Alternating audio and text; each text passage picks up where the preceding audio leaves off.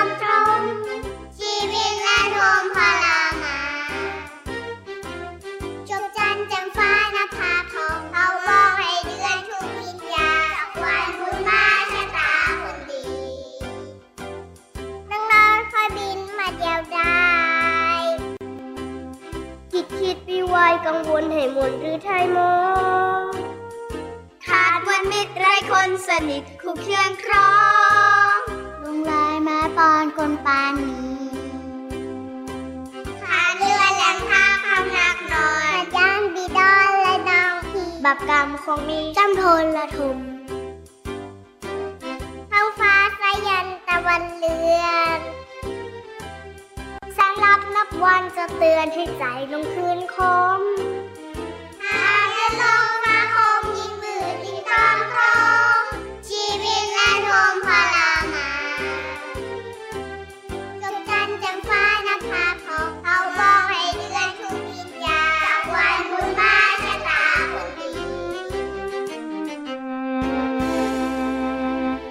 สวัสดีค่ะ คุณผู้ฟังคะขอต้อนรับเข้าสู่รายการ ภูมิคุ้มกันรายการเพื่อผู้บริโภค กับดิฉันชนะทิพไพรพงศ์นะคะ ท่านผู้ฟังสามารถติดตามได้ทางวิทยุไทย PBS ค่ะ เราออนไลน์กันที่ www.thaipbsradio.com แอปพลิเคชัน Thai PBS Radio นะคะ แล้วก็ทางสถานีวิทยุที่เชื่อมโยงสัญญาณอยู่ในขณะนี้ค่ะ ไม่ว่าจะเป็นสถานีวิทยุชุมชนคนหนองยาไซจังหวัดสุพรรณบุรี FM 107.5เมกะเฮิรตซ์นะคะ สถานีวิทยุชุมชนปฐมสาคร จังหวัดสมุทรสาคร FM 106.25เมกะเฮิรตซ์สถานีวิทยุชุมชนคนเมืองลี้จังหวัดลำพูนค่ะ FM 103.75เมกะเฮิรตซ์สถานีวิทยุชุมชนเทศบาลทุ่งหัวช้างจังหวัดลำพูน FM 106.25เมกะเฮิรตซ์ค่ะ สถานีวิทยุชุมชนเมืองนนสัมพันธ์ จังหวัดนนทบุรี FM 99.25 และ 90.75เมกะเฮิร์สถานีวิทยุชุมชนคลื่นเพื่อความมั่นคงเครือข่ายกระทรวงกลาโหม จังหวัดตราด FM 91.5เมกะเฮิร์และสถานีวิทยุในเครือ R Radio วิทยาลัยอาชีวศึกษาทั่วประเทศที่เชื่อมโยงสัญญาณนะคะ ต้องขอบคุณด้วย ถ้าฟังผ่านสถานีไหนเสียงเป็นอย่างไร ต้องการให้รายการนำเสนอประเด็นไหนก็ติดต่อมาได้นะคะ ง่ายๆเลยเข้าไป Facebook ของวิทยุไทย PBS ค่ะ facebook.com/thaipbsradiofan นะคะ ส่งข้อความทางกล่องข้อความถึงดิฉันชนาทิพย์หรือว่าทีมงานได้เลยค่ะ หรือว่าจะติดต่อผ่านเจ้าหน้าที่ของทางสถานีวิทยุที่ท่านกำลังรับฟังอยู่ก็ได้นะคะ ประเด็นที่เราจะพูดคุยกันในวันนี้ค่ะ คุณผู้ฟังเป็นประเด็นใกล้ตัวมากๆ นั่นก็คือเรื่องของการไปซื้อของที่ซูเปอร์มาร์เก็ตนะคะ ซึ่งในเมืองไทยเนี่ยก็มี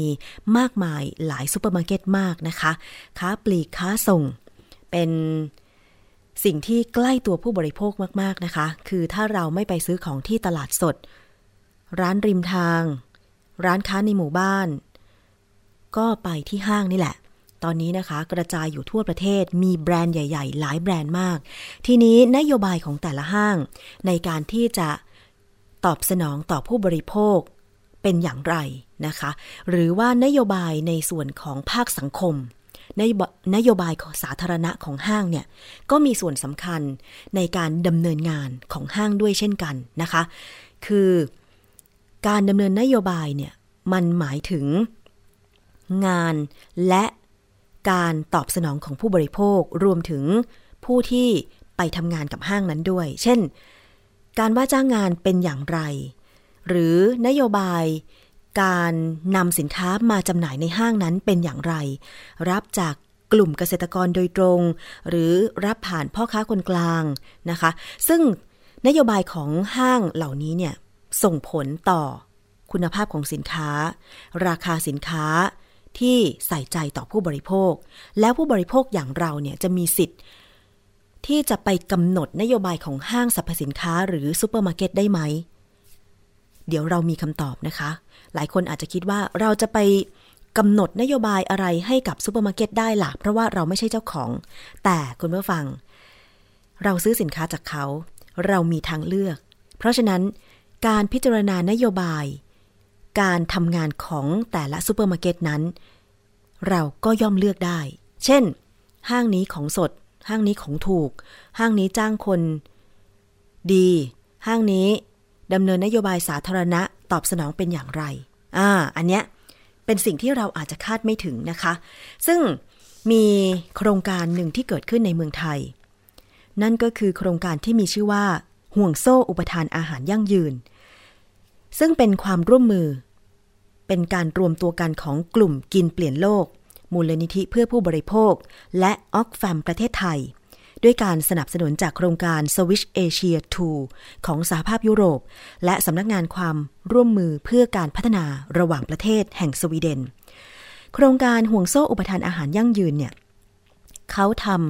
ำการรณรงค์ที่มีชื่อว่าซูเปอร์มาร์เก็ตที่รักนะคะ แล้ว เขามีการสำรวจซูเปอร์มาร์เก็ตในไทย หลาย ๆ ที่เลยนะคะ ทั้ง Big C CP Fresh Mart Foodland Gourmet Market Makro Tesco Lotus Tops และ Villa Market ที่ต้องเอ่ยชื่อเพราะว่าเป็นโครงการในการสำรวจ แล้วก็มีการแถลงผลคะแนน ประจำปี 2562 เมื่อสัปดาห์ที่แล้ว เพื่อหาคำตอบว่าซูเปอร์มาร์เก็ตของไทยทำได้ดีหรือแย่ลงขนาดไหน ในประเด็นทางสังคม และการพัฒนาอย่างยั่งยืนนะคะ ซึ่งก็จะมีผู้ที่ไปร่วมแถลงข่าวหลาย ๆ ท่าน ดิฉันจะให้คุณได้ฟังเสียงจากตัวแทนจาก Oxfam ประเทศไทยกันก่อน คุณธีรวิทย์ ชัยณรงค์โสภณ กล่าวถึงการทำงานของ Oxfam วัตถุประสงค์ของโครงการซูเปอร์มาร์เก็ตที่รัก แล้วก็กรอบการประเมินมีอะไรบ้าง ไปฟังจากคุณธีรวิทย์ค่ะ Oxfam ในประเทศไทยเนี่ยก็เป็นส่วนหนึ่งขององค์การ Oxfam สากลนะครับซึ่งจริงๆเราก็ดำเนินงานใน 90 ประเทศทั่วโลกนะครับในประเทศไทยเราเนี่ยเราทำงานมาแล้วกว่า 10 กว่าปีนะครับโดยงานหลักๆที่เราเน้นคือเรื่องของการลดความยากจนนะครับลดความเหลื่อมล้ำนะครับรวมถึงส่งเสริมเรื่องของอความยั่งยืนนะครับในห่วงโซ่อุปทานอาหารนะครับผ่านการดำเนินงานกับภาคเอกชน ภาครัฐนะครับภาคประชาสังคมครับ จุดประสงค์หลักนะครับอ g e n d a หลักของเรานะครับคือหลังจากผ่านไปแล้วนะครับสองปี ปีที่แล้วเรามีการเปิดผลประเมินนโยบายซูเปอร์มาร์เก็ตไปแล้วครั้งหนึ่งนะปีนี้ก็ได้วาระครบรอบ 12 เดือนพอดี ก็เป็นการมาอัปเดตผลครั้งที่ 2 กันว่าเราเห็นความก้าวหน้า เห็นความเปลี่ยนแปลงอย่างไรบ้าง และอะไรคือประเด็นที่น่าสนใจนะครับ สิ่งที่เราค้นพบจากการทำงานมา 2 ปีนะครับผมในในในในในงานโครงการนี้คือเราเห็นว่าซูเปอร์มาร์เก็ตเองเนี่ยเป็นภาคธุรกิจที่มีบทบาทสำคัญนะเป็นตัวกลาง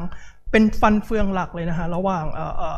ผู้ผลิตต้นทางเกษตรกรแรงงานกับผู้บริโภคปลายทางนะครับบทบาทของเขาเนี่ยเพิ่มขึ้นสูงมาก จากเดิมเนี่ยที่อาจจะเป็นแค่ส่วนหนึ่งในห่วงโซ่อุปทาน ตอนนี้เขาคือเป็นคนกลางเป็นตัวเชื่อม แล้วก็มีกลยุทธ์การตลาดใหม่ๆนะครับมีการเข้าถึงคนทั้งในเชิงของการเปิดสาขา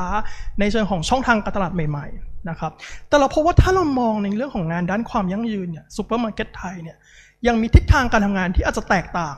จากการทำงานของซูเปอร์มาร์เก็ตในต่างประเทศอยู่อยู่อยู่ในระดับหนึ่งเดี๋ยวเราจะเห็นในในเชิงของ detail นะครับกล่าวคือว่าในต่างประเทศเนี่ยจะเป็นการผลักดันผ่านการใช้นโยบายนะครับที่ครอบคลุมไปทางองค์กร ครอบคลุมไปทุกกลุ่มสินค้าการผลิต และมีการสื่อสารนโยบายเหล่านั้น รวมถึงขยับขยายไปสู่การใช้เทคโนโลยีใหม่ๆนะครับแต่ในเมืองไทยเนี่ยมันอาจจะยังเป็นในเชิงของกิจกรรม CSR PR เป็นโครงการซะมากกว่า ซึ่งไม่ใช่ว่าไม่ดีนะครับ อันนี้ต้องบอกว่าดี แต่ว่า มันยังมี gap มันยังมีช่องทางที่เรายังจะไปได้อีกนะครับผมทีนี้อาจจะขอเป็นเป็นโน้ตสักเล็กน้อยว่าอย่างตัวอย่างของซูเปอร์มาร์เก็ตในเมืองนอกที่เราเห็นเนี่ยเราไม่ได้บอกว่าโอ้โหอันนั้นคือคือแนวทางที่เราต้องไปนะหรือว่าดีที่สุดเพราะที่จริงแล้วซูเปอร์มาร์เก็ตในต่างประเทศเองเนี่ยเขาก็ยังมีช่องว่างที่เขายังไปได้อีกเยอะในเชิงของนโยบายนะครับแต่เราอยากจะเล่าภาพให้เห็นว่าซูเปอร์มาร์เก็ตที่ต่างประเทศเนี่ยสิ่งที่เขาให้ความสำคัญมายาวนาน คือการทำนโยบายที่ปรับใช้นะครับกับ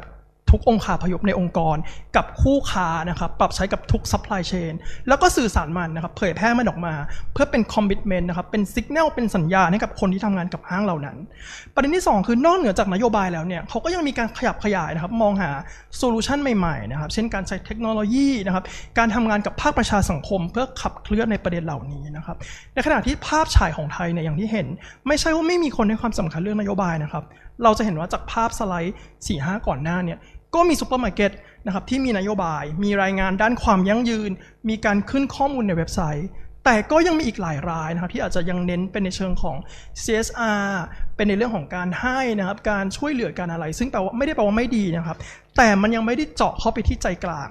ความยั่งยืนเนี่ยมันจะต้องคือคือโครงการหรือกิจกรรมเนี่ยมันมันประเดี๋ยวประดาวใช่ไหมครับหนึ่งเดือน 2 เดือน Impact แค่แค่บางกลุ่มบางเฉพาะ แต่เมื่อไหร่ที่มันเป็นนโยบายปุ๊บเนี่ยมันจะ ถาวรยาวนานและต้องมี KPI ต้องมีกลยุทธ์เพื่อตอบรับ แล้วก็ต้องมีการพัฒนาถ้าไม่มีวัตถุประสงค์เหล่านั้นครับทีนี้มันก็เลยลิงก์มาที่ผลของเรานะครับว่าด้วยความที่กรอบการประเมินชิ้นนี้นะฮะมันเป็นกรอบการประเมินที่เราดูจากนโยบายสาธารณะเป็นหลัก คือต้องเป็นข้อมูลที่คนทั่วไป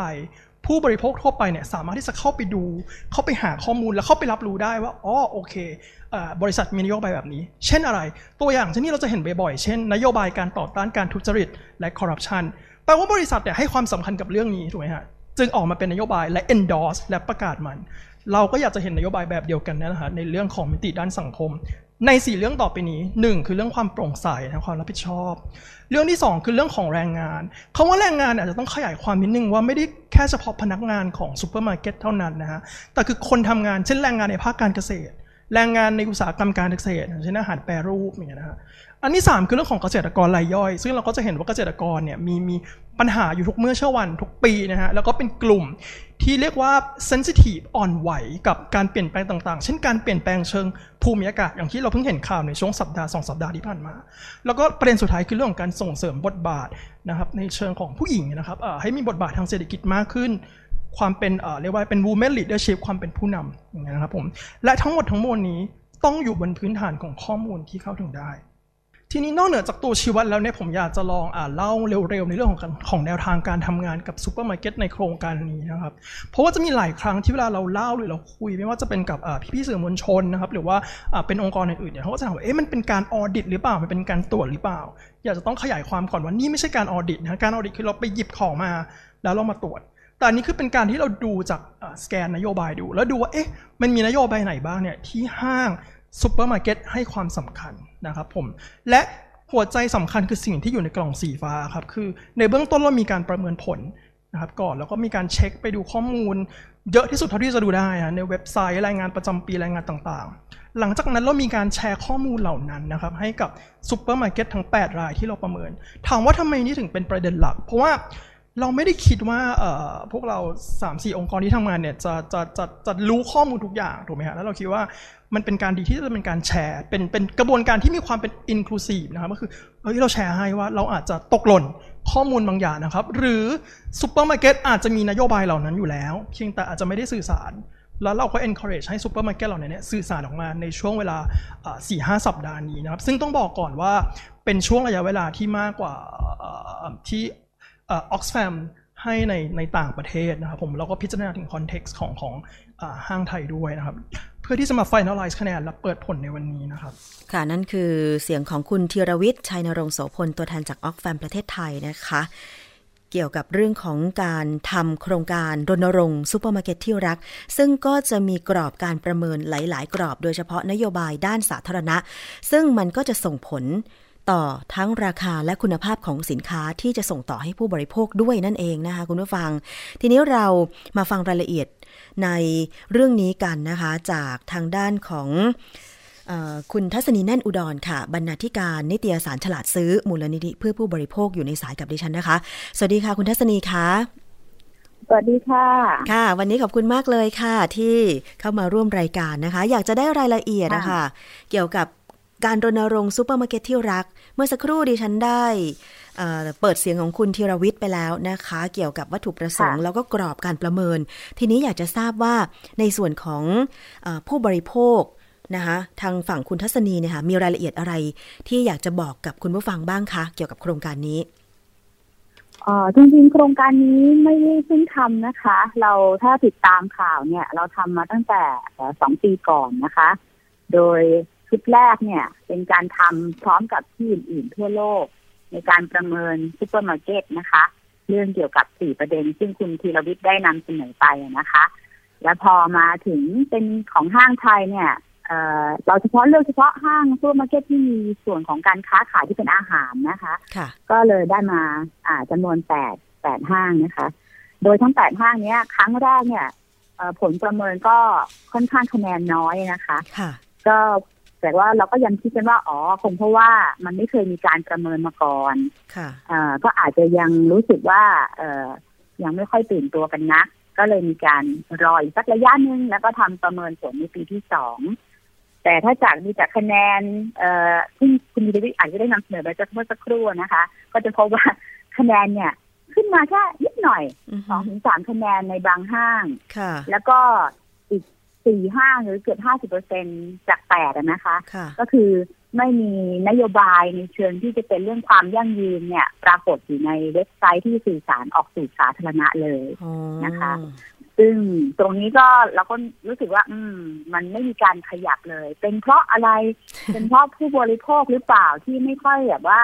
สะท้อนส่งเสียงไปบอก อ่าซูเปอร์มาร์เก็ตหรือเป็นเพราะซูเปอร์มาร์เก็ตเองเนี่ยยัง ไม่ค่อยเข้าใจเรื่องเอ่อความยั่งยืนในเชิงของทางสังคมนะคะคะ ซึ่งอันนี้จะแตกต่างจากคะแนนในต่างประเทศอ่ะพอมีการประเมินในปีที่สองเนี่ยมีบางห้างเนี่ยพบว่าขึ้นไปถึงสิบเจ็ดคะแนนอะไรอย่างเงี้ยค่ะในขณะที่ของเราขยับแต้มสองแต้มนะคะเอ่อแล้วก็บางห้างอย่างเช่นเทสโก้โลตัสเนี่ย เราพบว่าเอ่อเป็นห้างที่มันเป็นสาขาจากประเทศอังกฤษใช่ไหมคะ เพราะฉะนั้นในบางนโยบายของเขาที่สื่อสารออกมาเนี่ย เราพบว่าทำให้เขาได้คะแนนสูง แต่พอมาดูเฉพาะตัวที่สื่อสารในประเทศไทยเนี่ยค่ะกับพบว่าคะแนนก็ไม่ได้ไม่ได้กระเตื้องขึ้นเหมือนกับว่าเขาไม่พยายามนำเสนอตัวที่เป็นนโยบายเนี่ย ออกมาเป็นภาษาไทยเพื่อจะสื่อสารกับคนไทยเท่าไหร่ นะคะคือมีอะแล้วเข้าใจว่ามีเพราะว่ายังไงมันก็ต้องมีนโยบายเหมือนกับบริษัทแม่แต่การสื่อสารเนี่ย เราพบว่ายังไม่ค่อยเห็นตรงนี้นะคะ เราจะเห็นแต่เขาโปรโมทโหมดในเรื่องของทำโครงการไดเล็กถึงคือสั่งตรงกับผู้ผู้ประกอบการหรือเกษตรกร เป็นโครงการนะคะ แต่ไม่ใช่ระดับที่เรียกว่านโยบายนะคะ ซึ่งจะต่างกับ ในเทสโก้ของอินเดียที่มีขนาดของการตลาดเล็กกว่าประเทศไทยอีก แต่อันนั้นน่ะ มีการสื่อสารกับสังคมไม่เห็นชัดเจนว่าเราเนี่ยมีนโยบายเรื่องความยั่งยืนอะไรบ้างนะคะค่ะ อืมคืออันนี้คือสิ่งที่เห็นจากภาพรวมของการประเมินผลในปีที่สองค่ะ ดิฉันเห็นรายชื่อซูเปอร์มาร์เก็ตที่ไปทำการสำรวจ นะคะทั้ง Big C CP Fresh Mart Foodland Gourmet Market Makro Tesco Lotus Tops แล้วก็ Villa Market คือบางซูเปอร์มาร์เก็ตเนี่ยคือไม่มีตัวเลขคะแนนไม่ว่าจะเป็นความโปร่งใสความรับผิดชอบ แรงงานนะคะหรือว่าเกษตรกรรายย่อยและสตรีเลย อันนี้หมายความว่าเขาไม่สื่อสารออกมาหรือว่านโยบายมีแต่ว่าเขาไม่ยอมบอกอะไรอย่างนี้หรือเปล่าคะ คือคือจะตอบไม่ได้ว่ามีหรือไม่มีนะคะ เพราะว่าสิ่งที่เราประเมินเนี่ยเราประเมินจากการสื่อสารสาธารณะ ก็คือดูจากหน้าเว็บไซต์ของเขาดูจากรายงานผลประกอบการ คือหมายถึงสิ่งที่เขาประกาศสื่อสาธารณะนะคะ เพราะฉะนั้นคำถามว่ามีหรือไม่มีเนี่ยบอกไม่ได้ แต่ถ้าถามว่าถ้าดูจากที่เขาสื่อสารออกมาเราพบว่าสี่ห้าเนี่ยไม่มีอะไรเลยค่ะ แล้วก็ไม่มีปฏิกิริยาตอบรับด้วยเหมือนอืมคุณประเมินก็ประเมินไปค่ะอ่า เราก็เฉยๆไว้อะไรอย่างเงี้ยเราก็ทำงานของเราภายใน อ่าค่ะ ก็อาจจะมีหรือไม่มีอันนี้บอกไม่ได้นะคะ ค่ะอ่า แต่ว่าก็มีหลายห้างที่ขยับตัว แต่ก็มีบางห้างเราจะเห็นว่ามันมีการเปลี่ยนเหมือนเปลี่ยนผู้บริหารนะคะ เปลี่ยนผู้ถือหุ้นอะไรเงี้ย สิ่งที่เคยมีในปีแรกก็คือห้างบิ๊กซีนะคะปรากฏพอเปลี่ยนผู้ถือหุ้นไปใหม่ ปรากฏว่าไอ้ตัวที่เคยเห็นเนี่ยมันหายไป คะแนนมันเลยลดกลายเป็นว่ากลายเป็นห้าห้าห้างกับสินค้าที่ไม่พบว่ามีคะแนนในเรื่องที่เกิดจากการประเมินออย่างห้างที่ประเมินในไทยแล้วมีคะแนนสื่อสารสาธารณะออกมา นี่มีห้างไหนบ้างนะคะ พอจะบอกได้ไหมว่าเขาได้คะแนนเพราะอะไร ก็มี อะคะแนนสูงสุดก็คือตัวเอ่อเทสโก้ เทสโก้นี่เพราะว่านโยบายของบริษัทแม่เขาค่อนข้างชัด คือเราเวลาเราประเมินก็จะประเมินย้อนไปถึงบริษัทแม่เขามีนโยบายอะไรบ้างนะคะแล้วก็รองลงมาคือแมคโครแมคโครเนี่ยจะได้ในคะแนนของส่วนที่เพราะว่าทาง CP เขาเข้าร่วมอนุสัญญาหลายตัว ก็คือเครือ CP ใหญ่อะค่ะ เพราะฉะนั้นก็เป็นผลกระทบมาถึงที่แมคโครก็จะมีนโยบายในส่วนนี้ด้วย แล้วก็ห้างท็อปอ่าท็อปซูเปอร์มาร์เก็ตนะคะ ส่วนที่เหลือนี่ก็คือมีบิ๊กซีที่คะแนนลดลง แล้วก็ที่เหลือก็เฉยๆไม่มีการสื่อสารสาธารณะอะไรเรื่องนี้ค่ะ แล้วนโยบายสาธารณะที่สื่อสารออกมามันส่งผลอย่างไรกับผู้บริโภคบ้างคะคุณทัศนี ค่ะ คือถ้าเป็นนโยบายนะคะ อย่างในต่างประเทศเนี่ย ถ้าเป็นนโยบายกำหนดไว้เลยเนี่ยมันก็นโยบายมันคล้ายๆ กับเป็นสิ่งที่บริษัทต้องยึดถือปฏิบัติใช่ไหมคะ ก็คือไม่ว่าผู้บริหารจะเปลี่ยนไปกี่รุ่น คุณก็ต้องทำนโยบายให้บรรลุนะคะ และนโยบายมันก็จะไปส่งผลในทุกเซกชันของบริษัทอะค่ะ ค่ะเช่นสมมติว่าคุณมีนโยบายด้านการเงิน อ่าผมต้องต้องการประหยัดใช่ไหมคะ ทุกทุกภาคส่วนก็ต้องประหยัดใช่ไหมคะ แต่อันนี้เราอยากเห็นนโยบายเรื่องความยั่งยืนทางด้านสังคมใช่ไหมคะ มีการเอ่อตอบรับยังไงกับเรื่องแรงงาน ตอบรับยังไงกับหุ้นส่วนที่เป็นผู้ประกอบการ ในห้างต่างประเทศเนี่ยเราจะพบว่าเขากำหนดไว้เลยเป็นนโยบาย เช่นห้างวอลมาร์ทเนี่ยเขาก็เอาเทคโนโลยีเข้ามาใช้ว่าเทคโนโลยีบล็อกเชนนะคะ บอกได้ว่าแต่ละตัวสินค้าที่มาเนี่ย คุณดูได้เลยว่ามันมาจากไหนในแต่ละจุดนะคะ หรือว่าในห้างที่อังกฤษนะคะเอ่อ Sainsbury's เนี่ยเขาก็มีการทำวิจัยเลยค่ะ เรื่องรายได้ของหุ้นส่วนของเขา ว่าควรจะได้รายได้เท่าไหร่ ถึงจะ อยู่มีคุณภาพชีวิตที่ดี คือในทุกภาคส่วนของหุ้นส่วนของเขาอะค่ะ ก็คือทั้งผู้ประกอบการรายย่อย ทั้งในส่วนของคนงานอะไรพวกนี้นะคะ ซึ่งนี้ประกาศเป็นนโยบายแล้วก็ทำให้เกิดการปฏิบัติ ในขณะที่เราเปรียบเทียบกับห้างสรรพสินค้าไทยเนี่ย ของเราจะมีแต่สิ่งที่เรียกว่า CSR เป็นระดับกิจกรรมหรือโครงการคำว่านโยบายเนี่ยจะไม่ค่อยพบที่พบน้อยมากๆ แล้วก็ไม่ได้เป็นทุกเรื่องที่เราประเมินเพราะฉะนั้นพอมันเป็นคำว่ากิจกรรมหรือโครงการเนี่ยมันจะมีระยะเวลาเริ่มต้นแล้วก็สิ้นสุดใช่ไหมคะใช่อย่างเช่นบางทีเป็นโครงการรับซื้อสินค้าจากเกษตรกรอาจจะแค่สามเดือน แล้วก็จบไป อ่า ประมาณนี้ค่ะ มันไม่ใช่ระดับที่เรียกว่านโยบาย หรือการให้คำสัญญากับผู้บริโภคกับคนที่เป็นหุ้นส่วนของตัวเองว่า จะทำแบบนั้นแบบนี้เพื่อให้เกิดความยั่งยืน เพราะฉะนั้นสิ่งที่เราอยากเห็นคือการให้คำมั่นสัญญาจากผู้ประกอบการนะคะว่า คุณจะทำแบบนี้นะอ่าเพื่อให้ผลิตสินค้าได้ดี เพื่อให้เกษตรกรเพื่อให้หุ้นส่วนเพื่อให้แรงงานของคุณเนี่ยมีความเป็นอยู่ที่ดีขึ้นเลยนะคะมันหมายถึงว่าภาพรวมของการทำธุรกิจซูเปอร์มาร์เก็ตเลยว่าอย่างนั้นเถอะใช่ไหมคะคุณทัศนีค่ะ เพราะว่าเป็นเทรนทั่วโลกนะคะ ไม่ว่าธุรกิจอะไร เดี๋ยวนี้ทั่วโลกเขาก็จะไม่ได้แข่งกันแค่ตัวราคาใช่ไหมคะเขาจะแข่งกันด้วยภาพลักษณ์ด้วย ในขณะที่ของเราเนี่ย ภาพลักษณ์จะเป็นในลักษณะของ กิจกรรมสั้นๆยังไม่ใช่ลักษณะของภาพลักษณ์ที่เป็นเรื่องนโยบาย การให้คะแนนสัดส่วนนโยบายสาธารณะที่สื่อสารออกมาเนี่ยนะคะ อย่างเช่นความโปร่งใสความรับผิดชอบ แรงงานนะเกษตรกรรายย่อยสตรีเนี่ยนะคะ คือเราให้สัดส่วนอันไหนมากสุด แล้วก็พิจารณายังไงบ้างคะว่าคะแนนเท่ากันนะคะคะแนนเท่ากันในทุกส่วน แต่ว่าคะแนนมันจะมีทั้งระดับระดับเขาเรียกอะไรถึงว่าอย่างชุด อย่างชุดแรกอันนึงเนี่ย มันจะมีหลายข้อแต่ละข้อเนี่ยจะมีสามระดับซึ่งถ้าพอมีอยู่ก็อ่ารายละเอียดจะต้องเป็นคุณธีรวิทย์นะพอดีดิฉันไม่ได้ลงในตรงนี้แต่อย่างเช่นในสามข้อของข้อย่อยแต่ละเรื่องเนี่ย มันจะมีระดับคะแนนเช่นถ้าคุณทำได้ระดับนี้ก็ได้หนึ่งทำได้ระดับนี้ก็คือสองทำได้ระดับนี้ก็คือสามค่ะ แต่จริงๆถ้าถ้าดูจากจากชุดประเมินนี้นะคะ คะแนนเต็มคือเก้าสิบสามคะแนนนะคะ แต่ว่าแต่ว่าของของเรานี่ประมาณสองสามสี่คะแนนอะไรประมาณนี้แต่ละชุดคะแนนเต็มเก้าสิบสาม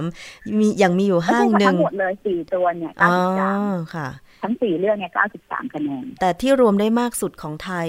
สิบยี่สิบสี่ยี่สิบเก้าสามสิบห้าคะแนนส่วนเก้าสิบสามที่มากสุดที่เขาสื่อสารออกมา แต่ว่าพอมันเป็นแบบนี้แล้วทางโครงการห่วงโซ่อุปทานอาหาร แล้วก็การร่วมมือกันการจัดแคมเปญซูเปอร์มาร์เก็ตที่รักเนี่ยได้มีการบอกให้กับห้างต่างๆ เพื่อให้สื่อสารออกมาเพื่อจะประเมินในครั้งต่อไปด้วยไหมคะเราทำตั้งแต่ปีแรกนะคะค่ะปีแรกเราก็มีแถลงข่าว แล้วก็เอ่อเปิดช่องทางให้ผู้บริโภคเนี่ย ได้มีส่วนร่วมในการส่งเสียงเข้าไปเช่นค่ะที่เช้งเช่นการเอ่อสื่อสารโดยตรงกับทางห้าง ก็มีหลายห้างตอบรับนะคะค่ะแต่ว่าเขาก็เหมือนกับก็ไม่ได้เอ่อมีแรงกระเพื่อมที่มากนักอ่า ก็ยังมีระดับหนึ่งค่ะส่วนห้างบางห้างก็ที่บอกไปค่ะ ก็ยังเงียบๆอยู่อืมก็เอ่อตีความลำบากเหมือนกันว่าเป็นเพราะอะไรอะไรอย่างเงี้ยค่ะอ๋ออมแล้วพอจะมีข้อมูลห้างในต่างประเทศ พอเขาเอ่อ สื่อสารนโยบายสาธารณะออกมา ให้ได้รับทราบแล้วการทำงานมันเกิดผลดีอะไรขึ้นบ้างไหมคะข้อห้างเขาก็ต้องแข่งกันนะคะค่ะในต่างประเทศเนี่ยเขาก็ต้องแข่งขันกันในเชิงภาพลักษณ์อย่างที่เรียนไปอะค่ะค่ะเอ่อถ้าสมมติเธอมีฉันก็ต้องมีอะนะ แล้วเราก็พบว่ามีคะแนนเพิ่มขึ้นถึง 17 คะแนนนะคะ ในบางห้างค่ะที่ต่างประเทศ เพราะว่ามันประเมินมันประเมินพร้อมกันทั่วโลกอ๋อค่ะ เป็นชุดของออกแซมที่เขาทำออกมา แล้วก็ประเมินค่ะทั่วโลกพ ร้อมกันอืมค่ะอ๋อก็คือว่าถ้าภาพลักษณ์มันดีขึ้น แน่นอนว่าถูกค่ะความเชื่อใจของผู้บริโภค ความจงรักภักดีต่อซูเปอร์มาร์เก็ตค่ะนั้นก็ต้องย่อมมีมากขึ้นด้วยใช่เพราะเรื่องราคาแทบจะไม่ต่างกันหรอกค่ะค่ะในแต่ละห้างใช่ไหมคะ ราคาเนี่ยมันก็นิดหน่อยอืเออมแต่ว่าสิ่งที่จะสู้กันได้ก็คือ ความที่คุณมีความรับผิดชอบต่อสังคมอะค่ะ อืม เข้าใจแล้วค่ะเอ่อบางทีผู้บริโภคอาจจะยังมองไม่ถึงภาพนั้นว่า เอ๊ะ การไปช้อปปิ้งที่ห้างสรรพสินค้าค่ะก็แค่ ไปซื้อของ ได้ราคาที่ถูกใจใช่ได้ของดี ของถูกค่ะกลับมาปรุงอาหารกินจบ แต่ว่าค่ะถ้าถ้าเป็นการมองลึกลงไปเพื่อการพัฒนาอย่างยั่งยืนห้างก็อยู่ได้ ผู้บริโภคก็ได้รับของดีใช่แรงงานก็มีความเป็นธรรมหุ้นส่วนของห้างใช่อ่า ถูกค่ะ ค่ะอืมในภาคแรงงานนี่คุณก็รู้เราว่าอะเราเรามีค่ะการประเมินแง่ไหนบ้างแรงงาน เช่นการจ้างงานผู้หญิงผู้ชายเด็กหรืออะไรอย่างเงี้ยค่ะ ผู้สูงอายุอ่าสตรีจะแยกออกไปค่ะ แต่แรงงานเนี่ยหมายถึงว่าค่าแรงอืมใช่ไหมคะรายได้ค่ะสัดส่วนที่ควรจะเป็นสภาพการทำงานแบบเนี้ยค่ะค่ะตามหลักสิทธิสากลของแรงงานนะคะว่ามีประเด็นปัญหาอะไรบ้างแล้วคุณได้ดูแลไหมมีนโยบายไหมประเด็นเหล่านี้จะจะถูก เซตเอาไว้ในชุดคำถามอืมค่ะค่ะ แล้วก็เรื่องของผลผลิตที่จะนำเข้ามาขายในซูเปอร์มาร์เก็ตล่ะคะ ในส่วนของการรับมา ก็เป็นเพื่อส่วนของผู้ประกอบผู้ประกอบการรายย่อยค่ะอือฮึก็คือว่ามีเอ่อคุณเนี่ยไปแล้วเอ่ออาจจะคำนึงถึงว่าเอ่อคุณให้เขาผลิตในรูปแบบไหนใช่ไหมคะค่ะรูปแบบเนี้มันเป็นธรรมไหม นะคะ หรือว่าอย่างเช่นแรงงานประมงอย่างเงี้ยค่ะค่ะคุณไม่ได้จ้างแรงงานเอ่อเถื่อนนะเอ่อปลาที่เราได้กินมาอย่างเงี้ยค่ะ ไม่ใช่เกิดจากแรงงานที่แบบว่าเถื่อนค่ะไม่ได้มีการทารุณกรรมอะไรอย่างเงี้ยค่ะค่ะมันต้องมีระดับเขาเรียกอะไรคำมั่นสัญญาว่าจะไม่ให้เกิดเอ่อการผลิตแบบนี้เกิดขึ้นอะไรอย่างเงี้ยค่ะ อ๋อ ค่ะ มันก็คือภาพรายละรเอียดวปลีมกย่อยจะค่อนข้างเยอะอยู่ ใช่ เยอะไปหมดเลยนะคะ เพราะฉะนั้นเนี่ย จริงๆค่ะแล้วมันเป็น แคมเปญที่ดีนะคะเนี่ยคือผู้บริโภคพอได้รับรู้ว่าแต่ละห้างมีนโยบายสาธารณะที่จะทำให้มันยั่งยืนเป็นธรรมต่อทุกฝ่าย โดยเฉพาะเป็นธรรมต่อผู้บริโภคเองนี่แหละใช่ไหมคุณทัศนี ใช่ใช่ผู้บริโภคผู้บริโภคปัจจุบันเข้าใจประเด็นเหล่านี้มากขึ้นนะคะค่ะคือถ้าคุณสร้างเอ่อสร้างสิ่งนี้ให้เกิดขึ้นเนี่ย แล้วถ้าเราเลือกได้เนี่ยผู้บริโภคจำนวนหนึ่งก็พร้อมที่ยินดียินดีจ่ายนะคะค่ะอย่างจะเห็นว่ามีหลายครั้งที่เป็นเอ่อ ปรากฏการณ์เล็กๆอะค่ะ เช่น คุณต้องไม่นำจัดน้ำไวอ่อนมาขายในห้างอะไรอย่างเงี้ยใช่ไหมคะค่ะเอ่อพอมีการส่งเสียงจากผู้บริโภคเราก็พบเห็นว่ามันมีการเปลี่ยนแปลงเกิดขึ้นอืมนะเพราะฉะนั้นแต่ว่ารายละเอียดของตัวแคมเปญเนี่ยมันอาจจะลงลึกไปในหลาย ๆ เรื่อง ซึ่งถ้าเกิดผู้บริโภคเนี่ยเอ่อตั้งคำถามกับทางห้างบ่อยๆใช่ไหมคะเขาก็อาจจะมีการสื่อสารเหล่านี้ออกมามากขึ้นอ๋อค่ะ โดยเฉพาะประเด็นค่ะความปลอดภัย ในสินค้าที่นำมาจำหน่าย อันนี้น่าจะเป็นเรื่องอันดับต้นๆที่ผู้บริโภคมองค่ะ ตอนเนี้ยเราเราประเมินในสี่ประเด็นใช่ไหมคะค่ะเอ่อแรงงานสิทธิสตรีเอ่อเกษตรกรรายย่อยหรือผู้ประกอบการรายย่อย แล้วก็ทางด้านความโปร่งใสของนโยบายค่ะอีกสองประเด็นเนี่ยกำลังจะทำการประเมินเพิ่มแต่อันนี้จะไม่ได้มีอยู่ในทั่วโลก แต่ว่าเป็นการทำงานของสามฝ่ายของค่ะเราคือมูลที่เพื่อผู้บริโภคกินเปลี่ยนโลกแล้วก็ออกแซมนะคะ คือเราจะเพิ่มประเด็นเรื่องสวัสดิการผู้บริโภคกับสิ่งแวดล้อมเข้าไปด้วยซึ่งกำลังประเมินอยู่ แต่เป็นประเมินจากนโยบายนะคะค่ะก็เดี๋ยวดูว่าแต่ละห้างมีการสื่อสารอย่างไร เดี๋ยวถ้าผลออกมาก็ได้ขอรายละเอียดกันอีกครั้งหนึ่งก็แล้วกันต่อสาธารณะอีกครั้งค่ะค่ะเอาละค่ะวันนี้ต้องขอบพระคุณมากเลยนะคะ คุณทัศนีแน่นอุดรบกนิตยสารฉลาดซื้อ ที่ให้ข้อมูลเกี่ยวกับเรื่องของการประเมินซูเปอร์มาร์เก็ตนะคะ ค่ะขอบพระคุณค่ะ ค่ะ สวัสดีค่ะ สวัสดีค่ะ ถ้ามีอะไรที่เป็นความเคลื่อนไหวนะคะ เกี่ยวข้องกับการบริโภคก็จะนำมารายงานให้ทราบ ทีนี้เราได้ทราบรายละเอียดบางส่วนไปละ แต่ว่าก็ยังมีเกี่ยวกับเรื่องของการที่ไปสำรวจนะคะ อย่างเช่นกลุ่มเกษตรกร หรือแม้แต่การไปดูการทำงาน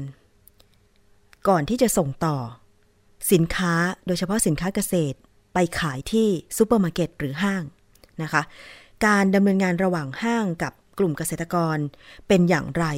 มีตัวอย่างที่คุณกิ่งกรนรินทรกุลณอยุธยา รองผู้อำนวยการมูลนิธิชีววิถีและเครือข่ายกินเปลี่ยนโลก จะมาเล่าให้ฟังว่าไป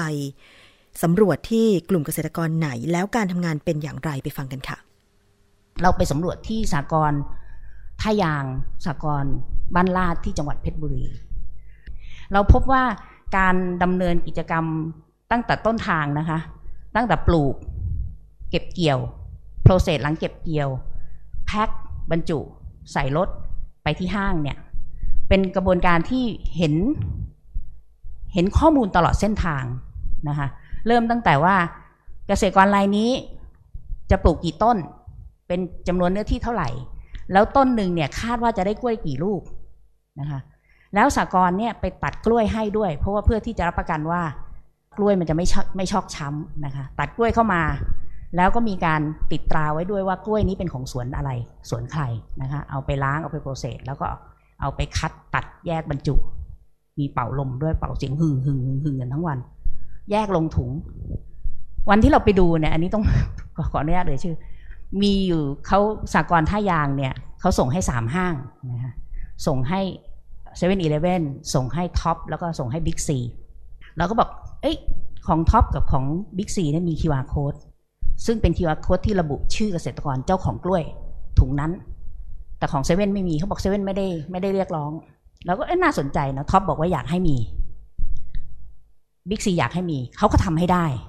เพราะเพราะว่ากระบวนการจัดการผลผลิตเนี่ยค่อนข้างดี ทีนี้ดีไปยังไงเราก็ไปไปคุยกันก็พบว่า สหกรณ์ท่ายางและบ้านลาดเนี่ยทำกิจการส่งกล้วยหอมให้กับญี่ปุ่น เริ่มต้นตั้งแต่ปี 2534 มีสากลผู้บริโภคญี่ปุ่นสองสองสากลสากลหนึ่งมาทำกับท่ายางสากลหนึ่งมาทำกับบ้านลาด แล้วทำการพัฒนาแนวทางการจัดการผลผลิต แบบที่ตอบโจทย์ผู้บริโภคในญี่ปุ่น คือต้องการกล้วยหอมที่มั่นใจได้ว่าปลอดภัย เพราะฉะนั้นเขาต้องเซตระบบในการที่จะ trace ในการที่จะตรวจสอบย้อนกลับตั้งแต่ต้นทาง เป็นการพัฒนากลุ่มเกษตรกรไป พร้อม ๆ กับการช่วยเหลือเรื่องเทคโนโลยีไปด้วยเนี่ย แล้วก็นำมาสู่ทำให้พอมีกล้วยหอมบูมในประเทศไทยเนี่ย ทางสหกรณ์ก็สามารถที่จะดีลกับทางซูเปอร์มาร์เก็ตได้ในในในเรียกว่าสมน้ำสมเนื้อนะคะ ได้ราคาที่พอใจ อย่างเงี้ยนั่นคือสิ่งที่เราคิดว่านี่คือนี่คือโมเดลที่เราอยากเห็นในแง่ของตัวการทำสินค้าเกษตรสินค้า ผักและผลไม้เราคิดว่าผักมันคงยากกว่ากล้วยเยอะนะคะ แต่การที่จะรู้ว่า ใครเป็นคนส่งผลผลิตนี้มา แล้วใช้อะไรบ้าง ใช้ยาไหม ใช้ยาฆ่าหญ้าไหม ใช้สารเคมีอะไรบ้าง ตัดระยะปลอดภัยหรือไม่ อันนี้สามารถทำได้หมดนะคะ ถ้าจะทำซึ่งตรงนี้เราคิดว่าเป็นตัวอย่างที่เป็นไปได้ แล้วนั่นเป็นโจทย์ที่เราคิดว่าผู้บริโภคเองก็ต้องตั้งคำถาม คือตอนนี้ผู้บริโภคเจอหน้าพวกเราทำเครือข่ายเตือนภัยสารเคมีกำจัดศัตรูพืชด้วยเนี่ยผู้บริโภคที่ซื้อของจากซูเปอร์มาร์เก็ตแล้วแล้วเราพบว่าผลตรวจซูเปอร์มาร์เก็ตก็ อาจจะแย่กว่าตลาดสดเล็กน้อยอะไรเนี่ยนะครับ เราไม่ได้โทษใครนะคะ ระบบอาหารบ้านเราเป็นปัญหาใหญ่ที่เราต้องช่วยกันแก้ ต้นทางเนี่ยก็คือต้นทางคือการนำเข้าสารเคมีก็เป็นปัญหาใหญ่ ผู้บริโภคก็ตั้งคำถามว่าเฮ้ยเราจะมั่นใจได้ไงว่าไอ้นี่มันปลอดภัยถึงติดป้ายว่าปลอดภัยจะดูยังไง จะดูยังไง ดูด้วยตาไม่เห็นอยู่แล้วนะคะ แต่ข้อมูลการตรวจสอบย้อนกลับที่มีความโปร่งใสตลอดเส้นทาง แล้วทุกฝ่ายแฮปปี้เนี่ยเป็นไปได้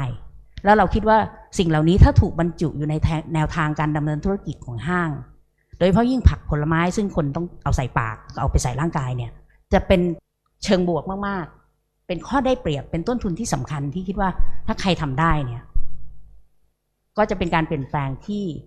นำไปสู่ความยั่งยืนแล้วแล้วเราเราคิดว่า happy ด้วยกันทุกฝ่ายตั้งแต่ผู้ผลิตผู้ประกอบการ ในที่นี้เนี่ยสหกรณ์มีการจ้างงานนะคะในการ process เนี่ยก็จะมีคนที่มาล้างมาเช็ด มาเป่าลมมาบรรจุ มาติดสติ๊กเกอร์อะไรเงี้ยนะคะเหล่านี้ก็คือแรงงานจริงในกระบวนการทำอาหารของเราเนี่ยตั้งแต่ต้นทางมาเนี่ยมีทั้งผู้ผลิตที่เป็นเกษตรกร มีทั้งแรงงานรับจ้าง นอกภาคในภาคเกษตรไปเรื่อยๆ จนถึงผู้ขนส่งต่างๆนานาเนี่ยเราคิดว่าความยั่งยืนตลอดเส้นทางเนี่ยมันจะเป็นหลักประกันความความยั่งยืนของสังคม และความมั่นคงทางเศรษฐกิจสังคมของคนฐานกว้าง เพราะว่าซูเปอร์มาร์เก็ตทำการค้ากับคนฐานกว้าง แล้วก็ ขายของให้กับคนจำนวนมากนะฮะถ้าสร้างหลักการได้ตั้งแต่ต้นทางเนี่ยเราคิดว่าเป็นบทบาทสำคัญที่เราอยากมีความฝันและมีความหวังอยากเห็นซูเปอร์มาร์เก็ตสามารถทำได้เราก็คิดว่าการประเมินทางสังคม รวมทั้งต่อไปข้างหน้าเนี่ยเราก็จะมีการชุดประเมินด้านสิ่งแวดล้อมและด้านสวัสดิการผู้บริโภคพูดเรื่อง food safety เรื่องความปลอดภัยด้านอาหารเนี่ยจะเป็นเครื่องมือในการที่จะสร้างกระบวนการปรึกษาหารือสร้างความร่วมมือ แล้วก็กระตุ้นให้ผู้บริโภคเนี่ยมาใส่ใจแล้วช่วยกันมามีส่วนร่วม เพราะถ้าเราดูตัวอย่างเนี่ย เราเห็นว่าผู้ห้างต่างประเทศ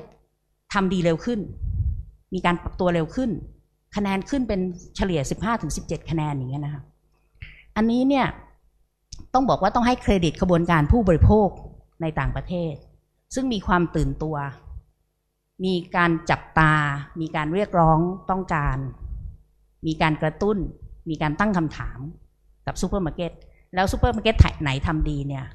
ก็มีการจงรักภักดีต้องบอกอย่างนี้นะคือเวลาเขาดูเขาไม่ดูแค่ว่าของสดของดีของราคา สมเหตุสมผลเขาดูด้วยว่าห้างนี้เนี่ยเป็นห้างที่มีมีความโปร่งใสมีความเป็นธรรมแล้วสร้างให้เกิดความเป็นธรรมความยั่งยืนในระดับสังคมหรือไม่เนี่ยมันก็จะได้ใจผู้บริโภคพูดง่ายภาษาบ้านเราคือได้ใจ เราคิดว่าเนี่ยเป็นส่วนสำคัญเพราะฉะนั้นสิ่งที่เราจะพยายามผลักดันให้เกิดการดำเนินการเนี่ยจริงๆแล้วก็คือว่าต่อไปในผู้บริโภคก็คงจะต้องมาแสดงบทบาทมากขึ้น ค่ะ จริง ๆ ผู้บริโภคอย่างเราเนี่ยกำหนด นโยบายของซูเปอร์มาร์เก็ตหรือว่าร้านค้าต่างๆ ได้ ด้วยการสะท้อนกลับไปว่าห้างของคุณเนี่ยนะคะค้าขายแบบที่จะให้สังคมได้อยู่อย่างยั่งยืนหรือไม่ ยั่งยืนในแง่ของทั้งอาหารยั่งยืน อาหารปลอดภัย แล้วก็แรงงานก็ยั่งยืนมีความเป็นธรรม คือถ้าการว่าจ้างงานไม่เป็นธรรม เช่น จ้างถูกแต่ทำงานหนัก คนงานในซูเปอร์มาร์เก็ตของคุณก็ไม่มีคุณภาพชีวิตที่ดี ใช่ไหมคะ แล้วทีนี้มันก็ส่งผลถึงวงกว้างว่า ก็ในเมื่อพนักงานของคุณมีคุณภาพชีวิตที่ไม่ดี อาจจะกระทำต่อสิ่งอื่น ๆ ไม่ดีไปด้วยอะไรอย่างเงี้ย คือมันหมายถึงความรับผิดชอบต่อสังคมร่วมกัน ทีนี้ถ้ามันเป็นธรรม มีรายได้พอเลี้ยงตัว งานก็สมน้ำสมเนื้อนะคะ แล้วก็การดำรงนโยบายตรงเนี้ย ก็มีอย่างยั่งยืน แน่นอนว่าคุณภาพชีวิตโดยรวมมันก็จะดีด้วยใช่ไหมคะ แล้วก็โดยเฉพาะเรื่องของที่มาของอาหาร อย่างที่คุณกิ่งกรนรินทรกุลณอยุธยายกตัวอย่างไปว่าแม้แต่สากรบ้านลาดที่ส่งกล้วยหอมให้กับห้างหลายห้างในไทยแล้วก็ญี่ปุ่นเนี่ยสแกน QR code ก็รู้ถึงวันที่ผลิต วันที่เก็บเกี่ยว สถานที่ผลิตอะไรอย่างเงี้ย มันเป็นข้อดีที่ทำให้ผู้บริโภคได้มีข้อมูล เกี่ยวกับสิ่งที่เราจะกินเข้าไปว่า ผลิตมาจากที่ไหน ขั้นตอนการผลิตเป็นยังไง แล้วเวลามีปัญหาเนี่ยสืบค้นไปถึงผู้ผลิต คืนสินค้าสะท้อนข้อมูลไป อันเนี้ยมันเป็นสิ่งที่ดีมากๆ อยากจะให้เป็นแบบนี้นะคะ ทุกห้างทุกห้างไปเนาะคุณผู้ฟังบางทีเราไม่ใช่เป็นคนที่ไปซื้อจากเกษตรกรหรือผู้ทำกับข้าวให้เราโดยตรง มันไม่เหมือนแบบว่าไปซื้อข้าวแกง แต่บางสินค้ามาจากต่างประเทศ บางสินค้ามาจากอีกขั้วโลกหนึ่งนะอีกซีกโลกหนึ่งอย่างเงี้ยถ้ามันสืบค้นหาได้ส่งคืนสินค้าได้ เป็นผลดีกับผู้บริโภคแน่นอนนะคะเอาละค่ะนี่คือช่วงเวลาของรายการภูมิคุ้มกันรายการเพื่อผู้บริโภคค่ะ มาต่อกันที่อีกช่วงหนึ่งก็แล้วกัน คิดก่อนเชื่อกับดรแก้วกังสดานอภัย นักพิษวิทยานะคะ จะนำข้อมูล งานวิจัยด้านวิทยาศาสตร์มาพูดคุยกันดีหรือไม่ดีก็อาศัยหลักการทางวิทยาศาสตร์นี่แหละนะคะ วันนี้นำมาให้ฟังอีกครั้งหนึ่งเกี่ยวกับเรื่องของคอลลาเจนที่มีการโฆษณาว่ามันช่วยบำบัดข้อเข่าเสื่อม มันจริงหรือเปล่าแล้วมีข้อมูลวิทยาศาสตร์อะไร มาอธิบายและสนับสนุนหรือไม่ไปฟังในช่วงคิดก่อนเชื่อกันเลยค่ะ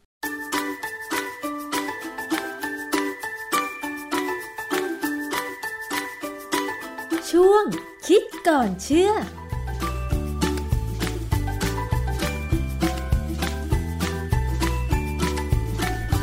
อาจารย์แก้วคะ ดิฉันเห็นโฆษณาในอินเทอร์เน็ต เกี่ยวกับเรื่องของคอลลาเจน โดยมีข้อความโฆษณาบอกว่า หยุดอาการปวดข้อเข่าเข่าเสื่อมด้วยคอลลาเจน ราคาเพียง 2,400 บาท อาจารย์คอลลาเจนมันหยุดข้อเข่าเสื่อมได้หรอคะ คือคอลลาเจนเนี่ยถ้าเป็นคอลลาเจนธรรมดาเนี่ย ตอบได้เลยว่าไม่มีปัญหาไม่มีประโยชน์ไม่มีอะไรนะฮะเพราะว่าเราเราพูดกันมานานแล้วนักวิชาการหลายคนก็พูดว่า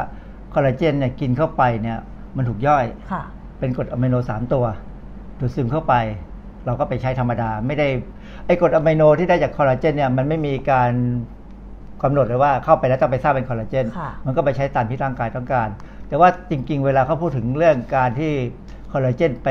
เอ่อช่วยอาการข้อเข่าเสื่อม เจ็บปวดข้ออะไรเนี่ยนะฮะ มันต้องเป็นพวก collagen hydrolysate หรือว่า hydrolyzed collagen เขาจะมีชื่อสองสองชื่อนะที่เขาพูดมันมันก็คำความหมายเดียวกันค่ะ collagen hydrolysate หรือ hydrolyzed collagen เนี่ยคือคอลลาเจนที่ถูกตัดย่อยออกไปเป็นชิ้นเล็กค่ะๆง่ายๆนะเข้าใจง่ายๆว่า คือเขาอาจจะมีวิธีการตัดย่อยโดยใช้เอนไซม์บางอย่างนะตัดย่อยให้มันออกไป เพราะฉะนั้นมันไม่ใช่คอลลาเจนเหมือนอย่างที่อยู่ในขาหมูค่ะที่อยู่ในเอ็นไก่เอ็นข้อไก่ที่เรากินกันนะนะค่ะ เพราะฉะนั้นมันมันเป็นคนละเรื่องกัน เพราะฉะนั้นแล้วดูราคาที่เขาขายเป็นพันๆเนี่ยค่ะแสดงว่ามันไม่ใช่คอลลาเจนธรรมดา เพราะคอลลาเจนธรรมดา เราซื้อข้าวขาหมูมากินจานหนึ่งก็ได้คอลลาเจนตั้งเยอะ แต่ว่าอันนั้นกินอร่อยเฉยๆนะฮะอันนี้ความจริงเรื่องคอลลาเจนเนี่ยผมเคยเข้าไปอ่านในคอลัมน์ของพันทิปค่ะนะพันทิปนี่เป็นแหล่งให้อะไรแปลกๆเยอะนะฮะอ่านแล้วก็ต้องใช้วิจารณญาณเยอะมาก ก็มีคนหนึ่งผู้หญิงคนหนึ่งเขาเข้ามาบอกว่า คนที่ชอบว่าคนที่กินคอลลาเจนว่าโง่เนี่ยไม่ไม่ใช่อะคนว่าเนี่ยโง่อืมเขาว่าอย่างนั้นเลยค่ะแล้วเขาก็มีการยกอะไรต่ออะไรมาพูด ผมก็เออน่าสนใจดีว่าเออ สิ่งที่เขาพูดเนี่ยมันแสดงความไม่รู้ของเขาจริง ๆ คือเขาพยายามพูดเรื่องคอลลาเจนในทางด้านชีวเคมีอืมค่ะแต่เข้าใจว่าเขาคงไม่ได้จบชีวเคมีมาหรือเขาอาจจะเรียนชีวเคมีมาไม่ดี ก็เลยเข้าใจผิดนะฮะเดี๋ยวจะยกตัวอย่างให้ฟังว่ามันเป็นยังไงบ้างค่ะเอ่อ ผมไปเจอผู้ผู้หญิงคนนี้ซึ่งเข้าใจจริง ๆ แล้วเนี่ยผมอ่านข้อมูลทั้งหมดแล้ว รู้สึกว่าเขาคงเป็นคนขายคอลลาเจนอืมนะผมก็เลยเรียกเขาว่าเป็นแม่ค้าขายคอลลาเจนค่ะว่าเป็นผู้หญิง ก็บอกว่าคอลลาเจนเนี่ยเป็นโปรตีนชนิดหนึ่งที่กินเข้าไปแล้ว กลายเป็น amino acid ดูดซึมร่างกายดูดซึมเข้าไปนะอันนี้ก็ถูก อันนี้คือสิ่งที่แม่ค้าขายคอลลาเจน เออเขียนไว้ในกระทู้พันทิปครับใช่ไหมคะแต่ว่าเขาอันนี้เขาบอกว่าแต่คอลลาเจนที่ถูก hydrolyze แล้ว hydrolyze แล้วก็หมายความว่าตัดเป็นชิ้นๆแล้วเนี่ยจะทำให้โมเลกุลมันเล็กลง แล้วมันดูดซึมได้ ซึ่งอันเนี้ยความจริงเมื่อก่อนที่ผมก็ไม่เคยสนใจนะค่ะแต่ภรรยาผมเนี่ยเขาเขาสนใจเรื่องพวกนี้ เพราะเขาทำเกี่ยวกับไอ้อาหารการแพทย์ค่ะเขาก็บอกว่ามันมีนะ มันดูดซึมได้อืมผมก็บอกว่าตกลงที่มันดูดซึมได้เนี่ยคือ hydrolyze collagen มันคือมันเป็นคอลลาเจนที่โมเลกุลเล็กลง ขนาดมันเล็กลงค่ะ ถ้าสมมุติว่ามันดูดซึมได้กว่านี้ เราเราตั้งสมสมมติฐานว่ามันดูดซึมได้แล้วมันทำอะไรได้บ้างนะฮะ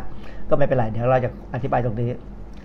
เอ่อแม่ค้าคนนี้ก็บอกว่าคอลลาเจนเนี่ยมันไม่ได้ช่วยเรื่องผิวอย่างเดียวนะเพราะปกติแล้วเขาโฆษณาเนี่ยเขาบอกว่าผิวเต่งตึงเขาบอกว่ามันช่วยเรื่องข้อและกระดูกอืมเออไอ้เนี่ยแหละคือเหมือนที่โฆษณาขายเลยค่ะนะฮะเออก็ก็ยังมาบอกว่า คนที่ต่อต้านการกินคอลลาเจนเนี่ยอย่ามาพูดว่าให้ไปกินไข่กินนม ความจริงเวลาเรากินไข่กินนมเนี่ย เราได้กรด amino acid ครบค่ะ ซึ่งถ้าได้ครบเนี่ย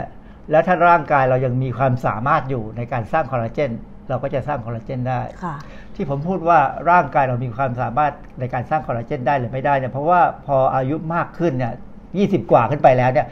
ความสามารถจะลดลงไปเรื่อยๆอ๋อเพราะฉะนั้นคือคือตอนช่วงที่เราสร้างคอลลาเจนได้แต่ยผิวเราจะเต่งตึงนะ อีกาไม่มาเหยียบที่ที่หางตาอะไรอย่างเงี้ยนะ เอ่อเราจะสังเกตว่าเรามีพีคของความสวยและความหล่ออยู่ประมาณอายุ13 14เองอ๋อใช่ใช่ตอนนั้นรู้สึกว่าตัวเองอ้วนแต่จริง ๆ แล้วย้อนกลับไปดูรูปเก่าๆนะอาจารย์ดิฉันฮะเองเนี่ยตอนนั้นไม่ได้อ้วนเลย แค่อวบอวบด้วยความเต่งตึงเอ่อมันมันจะไม่ต้องเออแต่งตัวต้องอะไร เพราะฉะนั้นคนที่อายุต่ำกว่า 20เนี่ยไม่ต้องแต่งหน้าทาปากให้มากนักค่ะหรือไม่ต้องแต่งอะไรได้ยิ่งดีค่ะนะฮะมันจะดีของมันเองพอหลัง 20 ไปแล้วเนี่ยคราวนี้เราบุญกรรมแล้วฮะ ว่าพันธุกรรมมันเป็นกระดาษไหนค่ะบางคนที่อยู่ได้นานโดยไม่ต้องแต่งหน้าแต่งตาจะอยู่ได้นาน คือความจริงมันอยู่ที่จิตใจอืมนะถ้าคนจิตใจดีเนี่ยมันจะดูไม่ไม่ไม่เปลี่ยนแปลงเร็วนะฮะอืมแต่ว่าเหตุที่มันเปลี่ยนแปลงเพราะหลัง 20 ไปแล้วเนี่ยการสร้างคอลลาเจนจะค่อยๆลดไปเรื่อยๆเรื่อยๆเรื่อยๆนะฮะจนถึงจุดหนึ่งหายไปเลยทีนี้จะสังเกตว่าอย่างอย่างคนที่ต้องทำงานกลางแดดในพวกเกษตรกรเนี่ยสี่ห้าสิบ ก็ปีล่องเต็มหน้าเลยเหี่ยวเยอะมาก เพราะว่าเขาผลัดผิวเร็วเพราะว่าเขาโดนแสงแดดทำลาย เพราะนั้นคนที่ทำงานกลางแดดเนี่ยถ้าเอาคือแล้วก็เห็นนะครับบางคนฉลาดเขาก็ปิดหน้าปิดตาหมด นั่นถูกต้องเลย เพราะว่าแดดโดนทำลายผิว คือเวลามันทำลายผิวเนี่ยมันทำลายคอลลาเจนด้วยเพราะนั้นมันทำลายคอลลาเจนร่างกายก็ต้องสร้าง แล้วเรามีโคต้าในการสร้างพอสมควรนะมีโคต้าด้วย ไม่ว่าจะเซลล์ใหม่หรือคอลลาเจนอะไรก็ตามเนี่ยมันมีโคต้าหมดโคต้าแล้วก็ไม่สร้างอีกแล้ว มันก็จะอยู่กันแหละนะฮะเพราะนั้นคนที่ไปฉีดคือคนที่ไปฉีดคอลลาเจนเข้าใต้ผิวหนังเนี่ย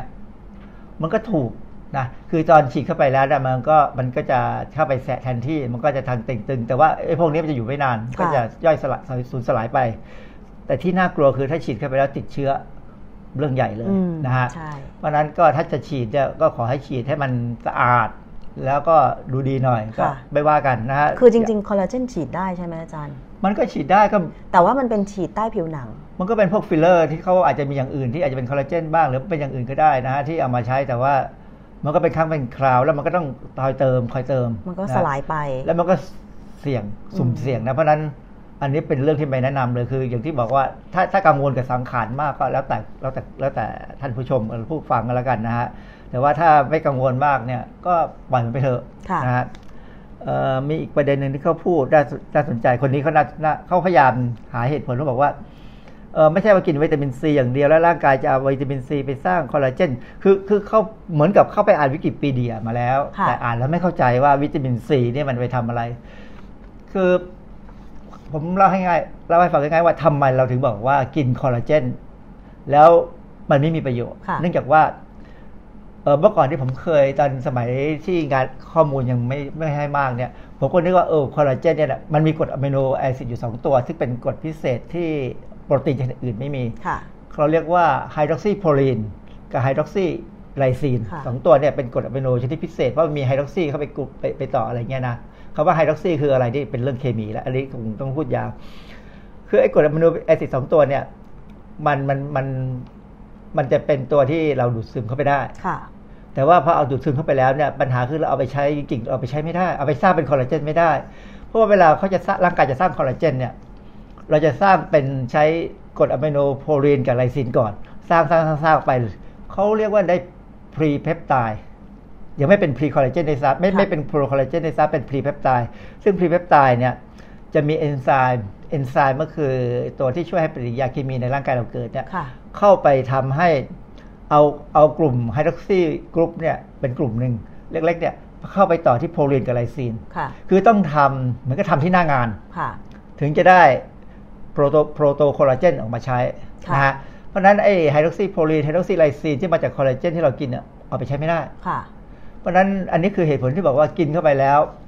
มันมันมันก็เปล่าประโยชน์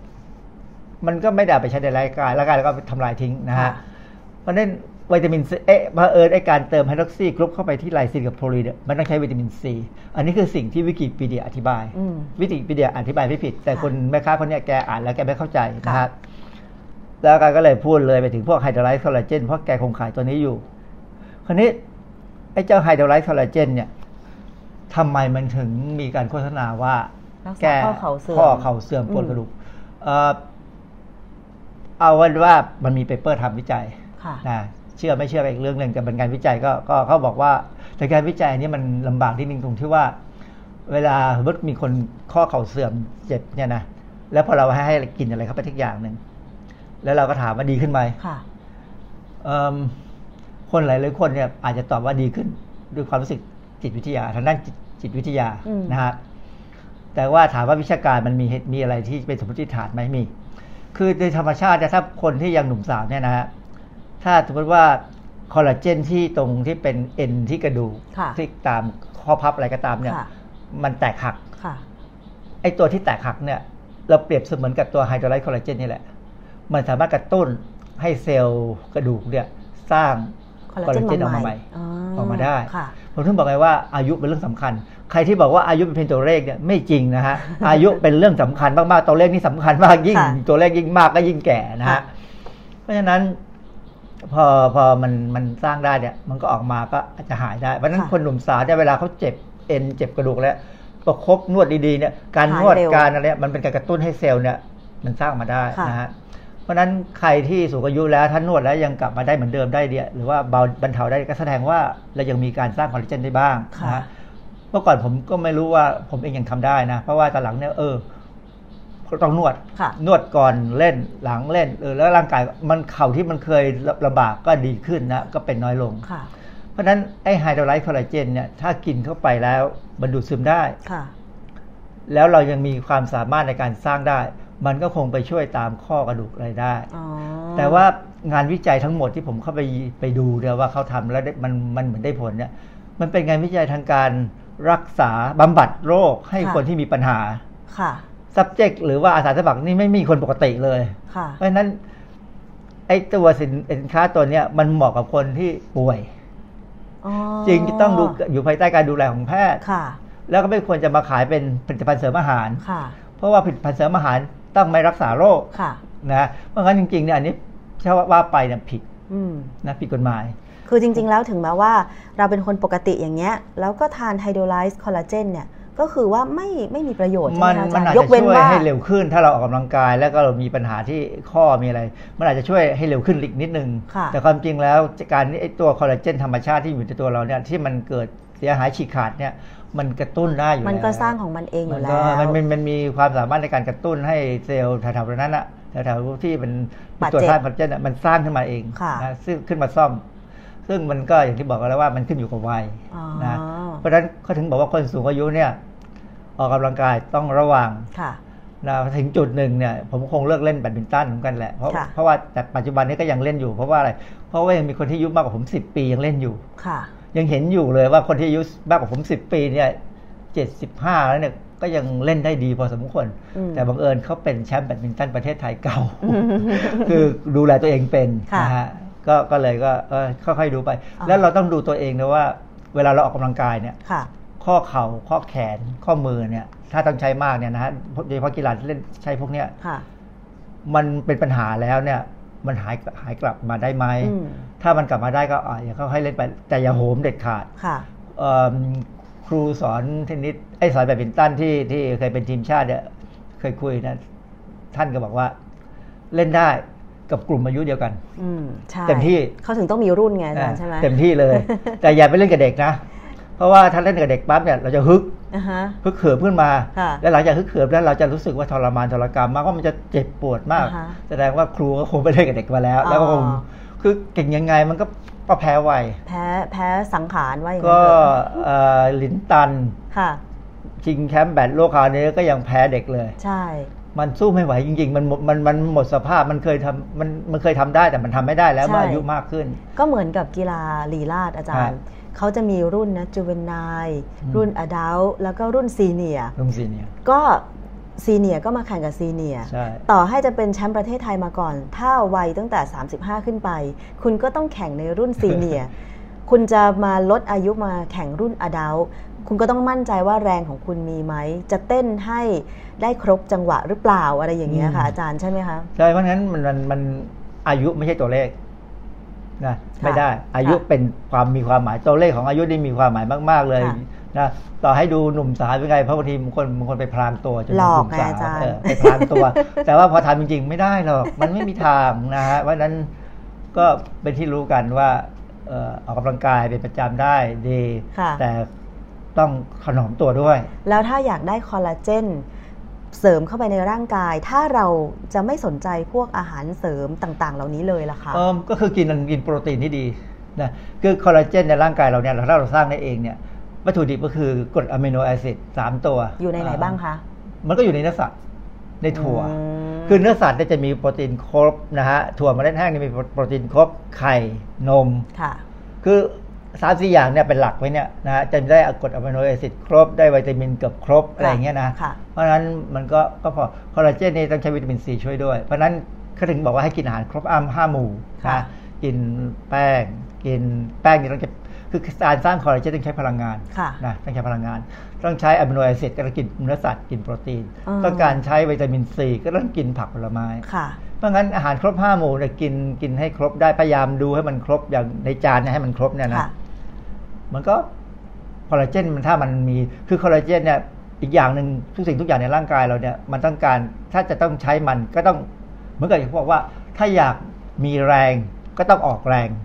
แรงมันถึงจะมาด้วยอะไรเงี้ยนะเพราะนั้นต้องฝึกร่างกาย ถ้าเราอยู่เฉยๆคอลลาเจนมันก็สร้างน้อยลง ร่างกายมีความรู้สึกว่าไม่ต้องใช้มากเนี่ยก็อย่าสร้างเลยไปสร้างแฟตดีกว่าอ้วนไปเลย อะไรอย่างเงี้ยนะเพราะงั้นไอ้ของพวกนี้เนี่ยค่ากินอาหารครบห้าหมู่เนี่ย แล้วเราออกกำลังกายเนี่ยมันก็จะเป็นการกระตุ้นทำให้มีการซ่อมแซมร่างกาย เป็นกลไกธรรมชาติของร่างกายมนุษย์ของเราเอง เป็นธรรมชาติของสิ่งมีชีวิตพวกสัตว์เลือดอุ่นจะเป็นอย่างนี้เลยนะเป็นธรรมชาตินะ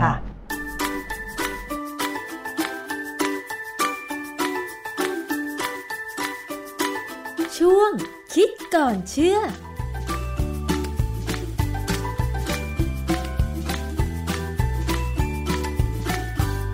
และนั่นก็คือช่วงคิดก่อนเชื่อกับดรแก้วกังสดานอัมภัยนักพิษวิทยานะคะนำข้อมูลงานวิจัยทางด้านวิทยาศาสตร์ มาพูดคุยกันให้กระจ่างกันไปเลยค่ะ วันนี้รายการภูมิคุ้มกันขอบคุณสำหรับการติดตามรับฟังค่ะ หมดเวลาแล้วดิฉันชนะทิพไพรพงศ์ต้องลาไปก่อน สวัสดีค่ะ